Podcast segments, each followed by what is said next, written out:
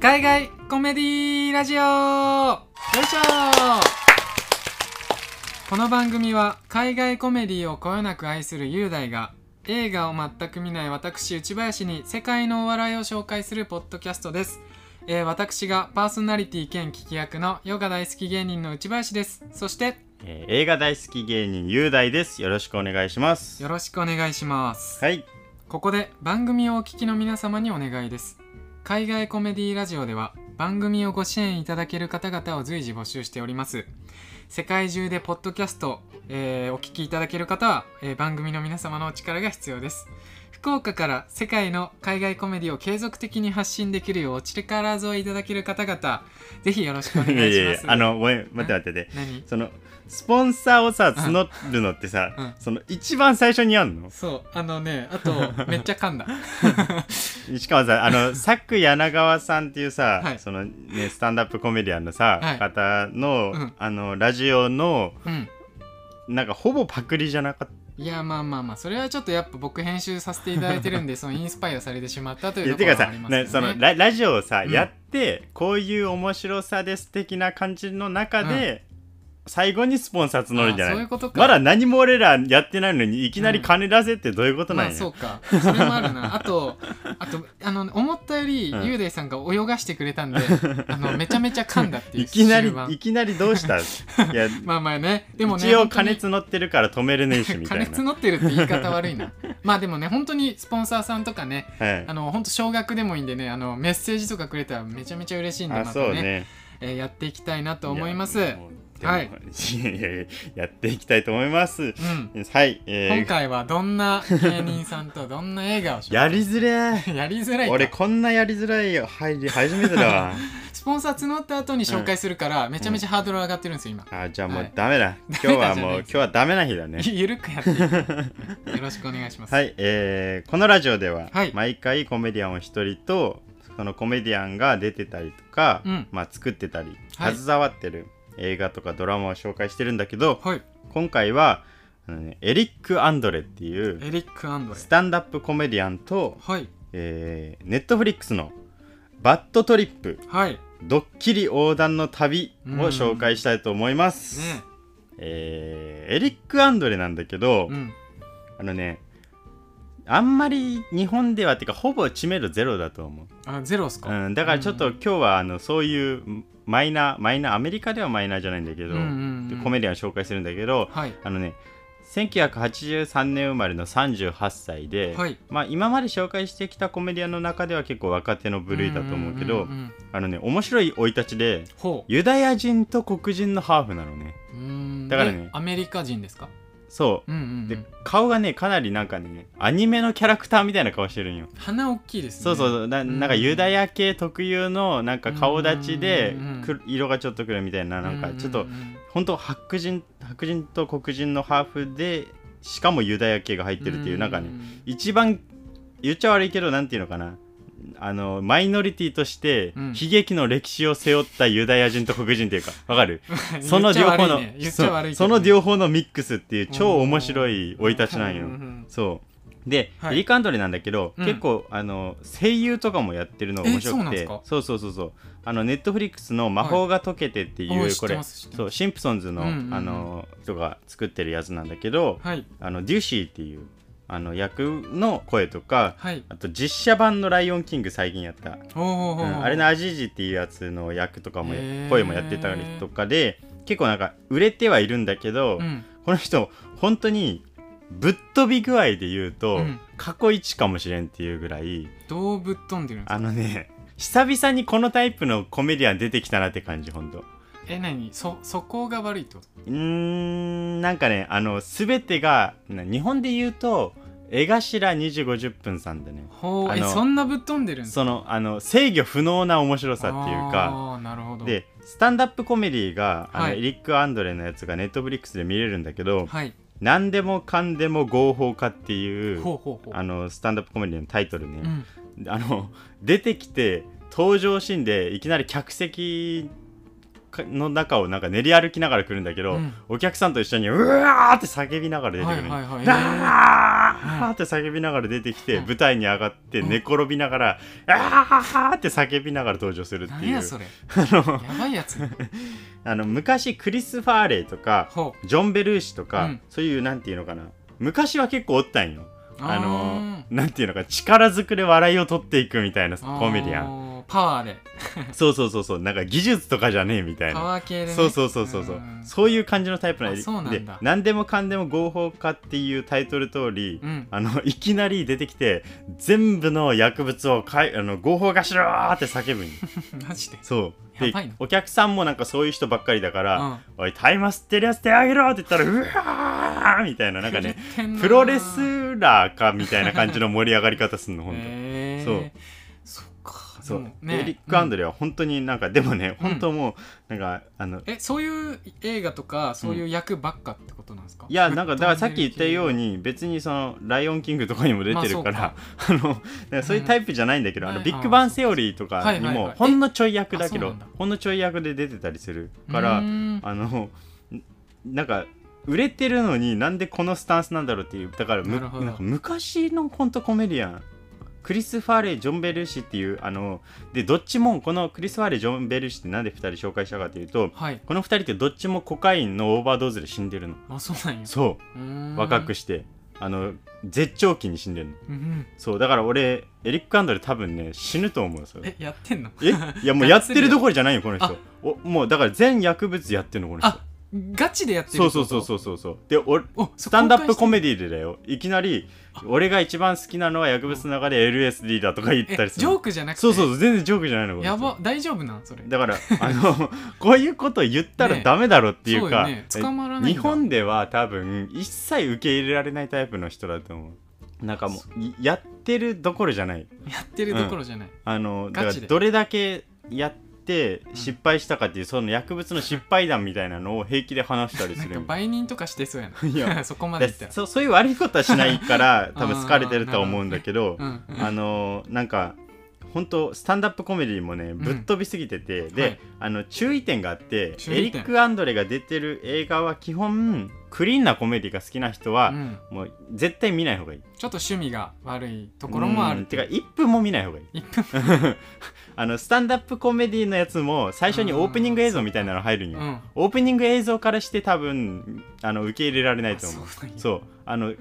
警察官の格好で、うんスタンダップコメディのそのオープニング映像よ単純に、はいはいたはいん2分ぐらいしかないんだけど、うん警察官の格好をしてパトカうんー偽装パトカーに乗ってくるのねえエリック・アンドレが、うんで警察官の格好をしてエリック・アンドレが出てきてはい大麻吸いながら街の人に話しかけるっていうなんなんそれ警察官が意味わからんいやでそそそういう感じのなんかえこいつなんなんみたいなえなんか経歴で言うとうんなんかどういう感じなんですか、大学いやでも意外とねとかあ演の劇音楽とかの大学に通っててほうほうほう学ほう科そう博士号とか持ってるからあそうなんやなんか頭でもねなんかちょいちょいスタンダップコメディでも、うんずっとバカな話してる間に、うんちょっとだけ知的な部分が見えたりするんよねそこが面白いっていうかそう今やってる俺らがね、やってるその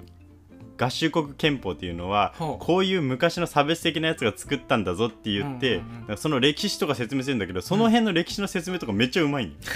ただ最後のオチがなんかこうやって反抗しろみたいなのうんがその薬物とかだからおいおいってなるんだ けど本当にね今紹介してるのは一部の人にしか受け入れられないぶっ飛んだお笑い芸人、なるほどねそうへそんなエリック・アンドレえ、が、うん、本当にやばい映画に1本出てるんだけど、うんそれが今回紹介する「バッドトリップ」なのはいバッドトリップじゃあちょっとバッドトリップのはい、あらすじお願いしますえーではバッドトリップのあらすじを説明します、えー好きな子のために大都会ニューヨークに向けて車を走らせる親友の2人組が見知らぬ街でおふざけ三昧、えーいたずらに巻き込まれて一般人の反応を隠しカメラで捉えたドッキリコメディですとはいバッドトリップなんだけど、うんこれ2020年の作品っていうかあのねコロナ前に撮られたんだけどほうコロナ禍になる前に、うんたただそのコロナになってからその公開がどんどん遅れてあそうなんやそうそうそう最近になって配信ネットフリックス配信だったの、結局はいはいはいバッドトリップ見てくれたんよねバッドトリップ見ましたねどどうだったまあなんか結構 どうだったって聞くのもあれだけどなんかそのバッドトリップって俺の中でその、うんねあの薬そうだよそうそのうそう飛ぶっていそのうことそのこと、うんのなのかなそれをメインにした話なのかなっはいはいはいはてい最初思ってたんですけどあの本当にあのニューヨークへ向けてうんあの悪い旅をするという ねお話だったんでなんかまあそこもかかってたりしながらでもちょっとやっぱ趣味の悪いあのねジョークもねやっぱあったなっていうそうバッドトリップなんでてか、はいとにかくこの映画すごいのが、うんそのもう話はめっちゃ単純なんよね、まあそうっすそうねそう好きな人に告白しにニューヨークに行くっていうだけの話なんよ、ただクレイジーなんですそうそうそうねでそのやり方っていうのが、うんその一般人の人にドッキリを仕掛けながらうん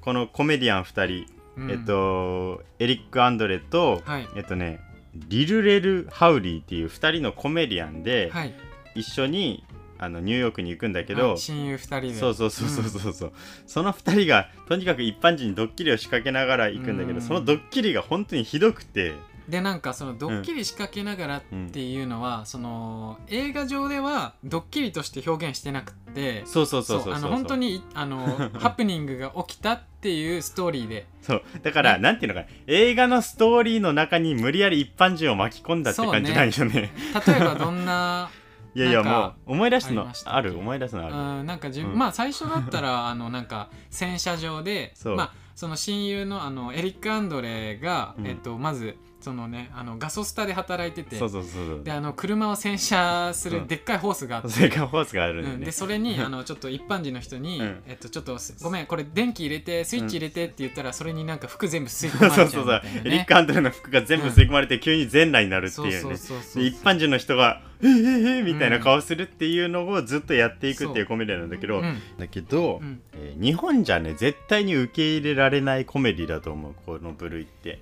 まあ許可の問題も許可も問題もなんていうのかなあの迷惑系 YouTuber とかいるじゃん,、ううんうんうんああいうのって基本的にまあ俺はあれはちょっと違うと思うけどなんか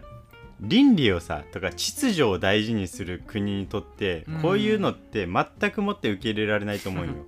多で分も誰も助けてくれんと 思うよ、うん確かにわかる、うんこれを映画公開しようっていう人もいないし、うんこれを見て面白いって思う人も多分少数派だと思うんだけうど、んだからこそなんか海外のこういうのを見るとちょっとぶっ飛ぶっていうかなるほどねそのジャッカスっていう映画が昔あったはいはいはいのねはいはいこれもなんかねだいぶぶっ飛んだ映画だったんだけど、うんその制作陣が関わってんのバットトリップってあなるほど受け継いでるんやイズムそをうジャッカスって日本だとねかなり、うんあの本当に少数派から熱狂的な支持も得てるてへーだから日本にはないからこそ逆にこういうのが日本で一部でめっちゃ熱狂的なファンを得るっていうか、なるほどねただなんうか結構自分、その最初俺これドッキリって知らなくて見たのよああなるほどねそうなるほど、ね、俺だからうん本当にそのストーリーの中にうん盛り込まれたお笑いとはいして、はいはいはいはい例えばそのねゴリラにゴリ動物園をねゴリラはいは2い人親友見に行って、うんゴリラに襲われるんよねそうあの、うん彼女をあの好きなね女性のためうにんちょっと、ゴリラとセルフィー一緒撮にゴリるラとねセルフィー撮るってなってうんこうバーって撮って、うっんていうのをね、うんあのゴリラに近づいてうん思いっきしやったらうんゴリラに掘られるっていう、ねそうそうそうそうそうそうそうそうああいうのとか も俺はなんだろうなその映画のね中の演出かなと思ってあなるほどそうね見てたんやけど、ん最後の最後ネタばらしでそれが、あの全部ドッキリだったっていうあの一般人を巻き込んだあのだからねリアクションがマジなんよねそうそうそうそうそう全員ねえすごいよねああいうのねてかあの演技してないじゃん要するにうんその出てくる登場人物以外の一般人って、うんその演技ってさあのどの演技よりもすごいんよね確かにまあリアル本当だからねガチなリアルだからね うんでこれってあのやりややりたいことが全くわからんっていう多分意見が多分多いと思うんだけどほうこういうコメディって、うんうんあのジャッカスもそうだけどなんかとにかく迷惑行為っちゃ迷惑行為だし、うんただそのいろいろやってるのがその南部の方のその白人地域でさ、うんそのエリック・アンドレとルリレル・ハウリーの2人で、うん黒人がほ全然いない地域で、はいその白人の飲み屋に行って、うんうんうん黒人として暴れるっていう展開があるんだけど、うはいはいはいはいそういうのってその白人が思う恐怖の黒人っていう造形を自分たちでわざと演じてやってるんよね、うーんその時に白人はどういうリアクションをするのかとなるほどうん、なんかそういうところの面白さってちょいちょいあるんだけど、うん基本的にはまあドッキリを仕掛けていたずらばっかりだし、うんあの受け入れられないっていう意見があるのも当然だし俺ももしされたら全くあの笑えないし、うん本気で切れるかもしれんでもなんか結構助けてくれる人もそういたよねそうだからここのドッキリっていうか全ドッキリそうなんだけど本来あるべき姿っていうか、その、うん本当にそのなんていうのかな人がこういうことをした時にうん周りの人ってどういう反応するんだろうっていうリアルが見えるんよね。本当にだからすぐ逃げる人もいるしそうそうそうそう関わらないどこって人もいるし助けてくれる人もいるし、ううんざいなって思う人もぶち切れてる人もいるしみた多いな、分ねでも俺うん実際ぶち切れてるシーンはカットしてると思うよねあーい多や分やばすぎるいやろんなばすぎるそういろんなところはやばすぎるところはだからちょっとそ の映像として残せるところを撮ってるんじゃないかなギリギリ84分しかないしね ねまあまあまあで、うんそのなんか感動してるところとかもあるんよね意外とあー友情そう仲直りしてるところを見て周りの人がなんか本当に感動して泣きそうになってるとか、そういうう時の表情ってめちゃくちゃいい表情が撮れてたりとんうんうんか、確かにでコメディアン全体の話なんだけど、はいその日本にない概念として、うんコメディアンの仕事って人の本性とかなんていうのか馬脚を表すためにやるっていうことの精神って結構あるんよね。馬脚そうそうそうそうそう人がその取り繕ってるもののはい解放する瞬間っていうか、本当の人はこうこうなんだよっていうだから例えば映画上で普通に描いていたら、うんみんな受け入れてくれるかもしれんけど、はいそこを本当にやったらどうなるか例えうばん喧嘩してる人を見た時に人はどうするのか止める人もいれば関わらないようにしようっていう人もいるしうんみたいなでその本人間の本性が分かるうんそれがドッキリの多分醍醐味だと思うんだけど、うんうんうんそのあのななんていうのかな公園に座ってさはいあの俺恋してるんだけどどうしたらいいと思うとかいうおじさんにうんアドバイスしたら、おじさんが映画みたいなセリフ言ったりするんよねあー恋する男は止められねえぜみたいうんなでなんかちゃんとしたアドバイスくれたりする人もいたりとか、うんなんか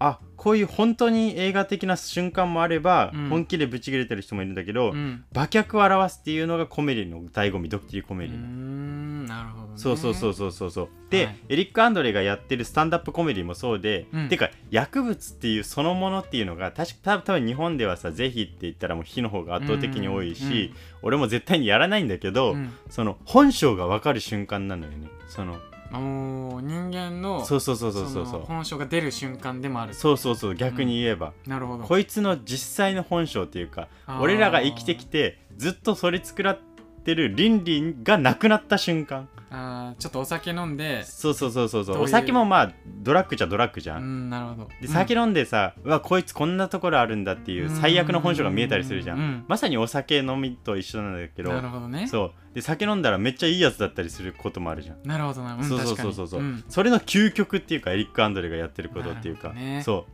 ああそういうなんか見方もあるねそうそうそうそバうッドストリップてか、うんコメディアンのなんか仕事の究極っていうか、うん相手の本性を如実にするっていうか、うんうんうんでそれって政治的なことを言うっていうこともあるじゃん例えば、その王様は裸だっていうことを声高に言うっていうのも、うんその本来は王様の言うことって聞かなきゃいけないんだけど、うんいやそんなことねえぜっていうのがコメディアンの役割だったりするわけじゃん,、うううんそれと一緒なのうよんなるほどそうそれのなんか究極の一人一人の人間バージョンって思ってもらったりバッドトリップはそんな深い話やったそう実はそうなん実よはそう、んであの囚人役だったティファニー・ハディッシュっていうコメディアンはい女囚人なの、うんうんうんうんすっげえガタイがいってもどうう様になってるけど、エリック・アンドレの親友役のお姉ちゃんお姉役ちゃよんねなんだだけどティファニー・ハディッシュはもう本当今あのトップぐらいのスタンダップコメディアンなうーのん実はあの人なんかバレないんですかねなんかドッキリ中にあ結構こいねつえっとね知ってるみただいかならバレてるやつはカットしてるみたい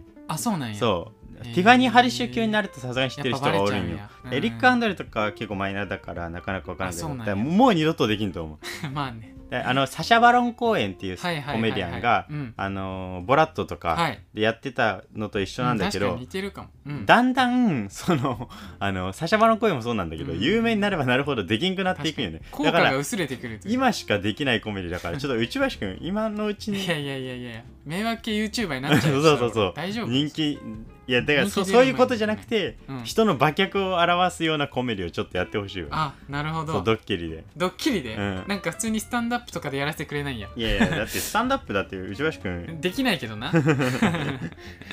でも本当にになんか人の本性があるっていうか、その自分がもしそうなった時にどうするかっていうのをちょっと考えたりもするんよね、なるほどそのな殺されそうになってる人を見た時に、うんじゃあ本当に助けることができるかどうかっていうと確かに俺多分できないんようんできないじゃんでも助けようとする人がいるんよね、うんやめとけお前、ねといたねそんなことできるっていう一人一人のなんか勇気が見える瞬間っていうかうんうんあの兵士の人たちが兵士の人が出てきてさ、なんかそいつがもう俺死になんていうの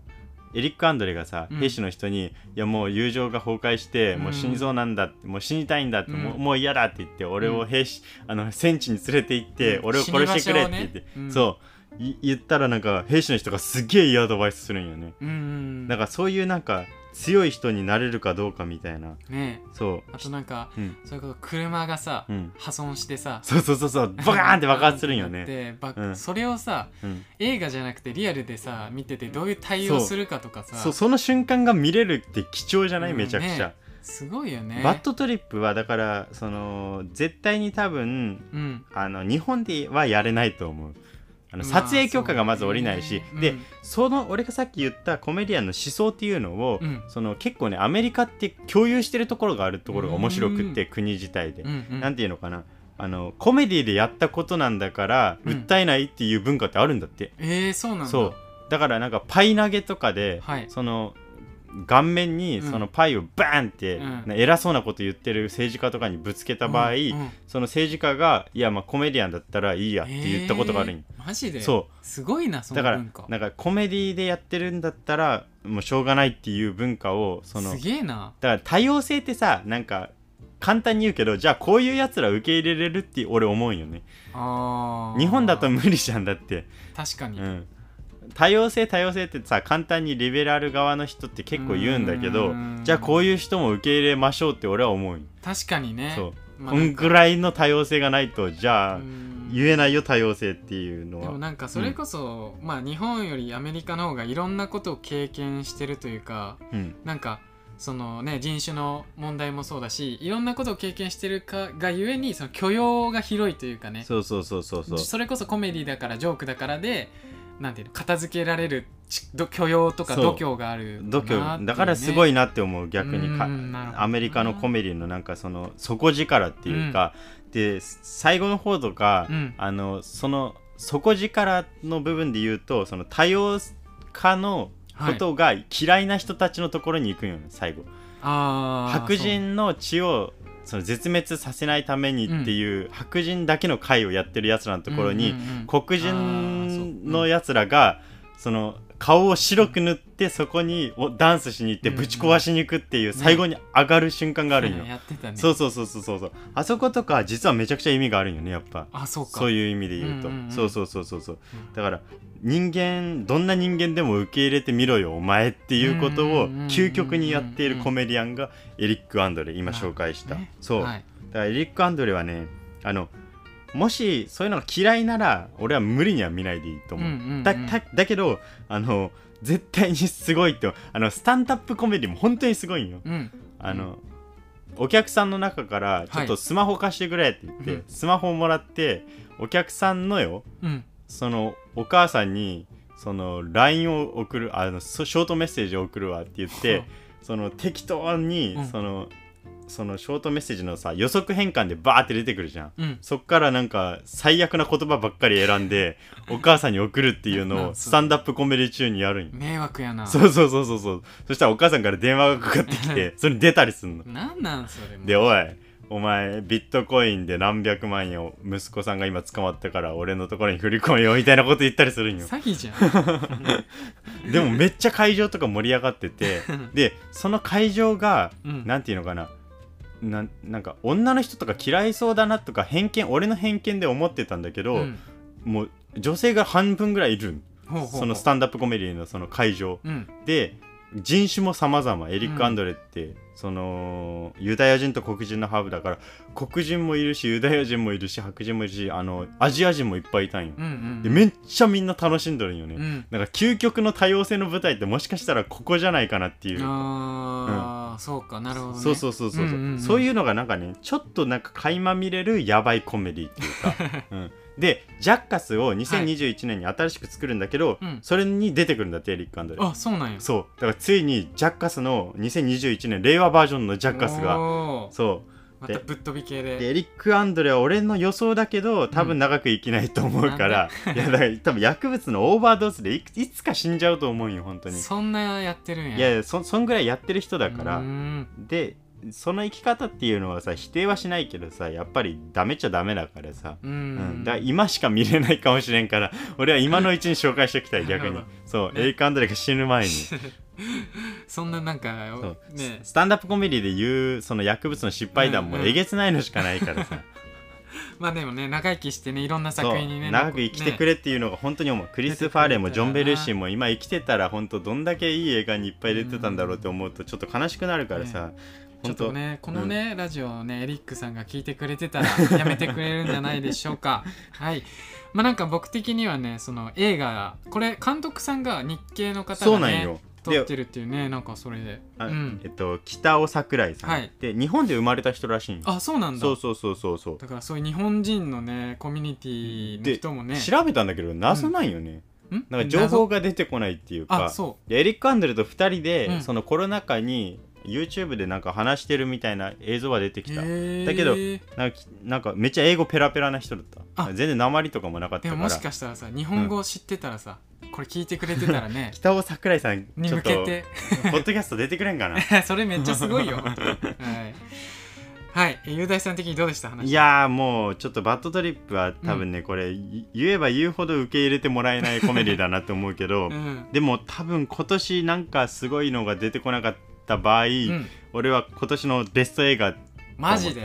そこまでいっいちゃやうもう行かれてるもんだってこれ以上のまあそう行かかれた映画ってないもん、比較がむずいもんなそうそうそうそうどれにも比較しづらいというか、最後のネタバラしのところとかってさ、えげつないよねらいえぐいねもうあ嘘映画の撮影だったんかいっていう一般人がさ、ドッキリでしたって言った時の表情とかって、うん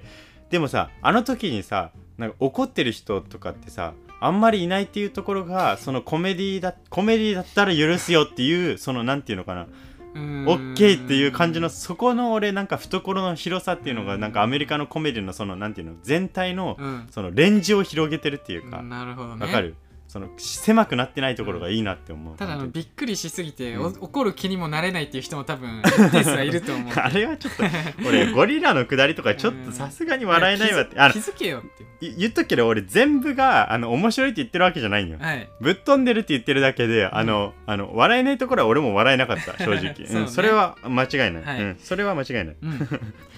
はい、えー今回は、えーバッドトリップ紹介していただきました、はいえーこのラジオを iTunes や Spotify で聞いてくださっている方はぜひフォローお願いします、えーラジオの説明欄にお互いの Twitter と Instagram の URL を貼っているのでぜひフォローお願いします毎週あげるのでまたぜひ聞いてください誰がこのポッドキャストのスポンサーになるんや今思ったけど 全薬物を解放しろとか言ってるコメディアンを紹介してるポッドキャストのスポなンんサかー にそういう誰がなるん指示の人から来たらどうし ようかな逆にその裏社会の人とか来ないでね本当に俺そういう人嫌だからね本当にということでございまして今回の海外コメディラジオは以上となります、はいありがとうございましたありがとうございました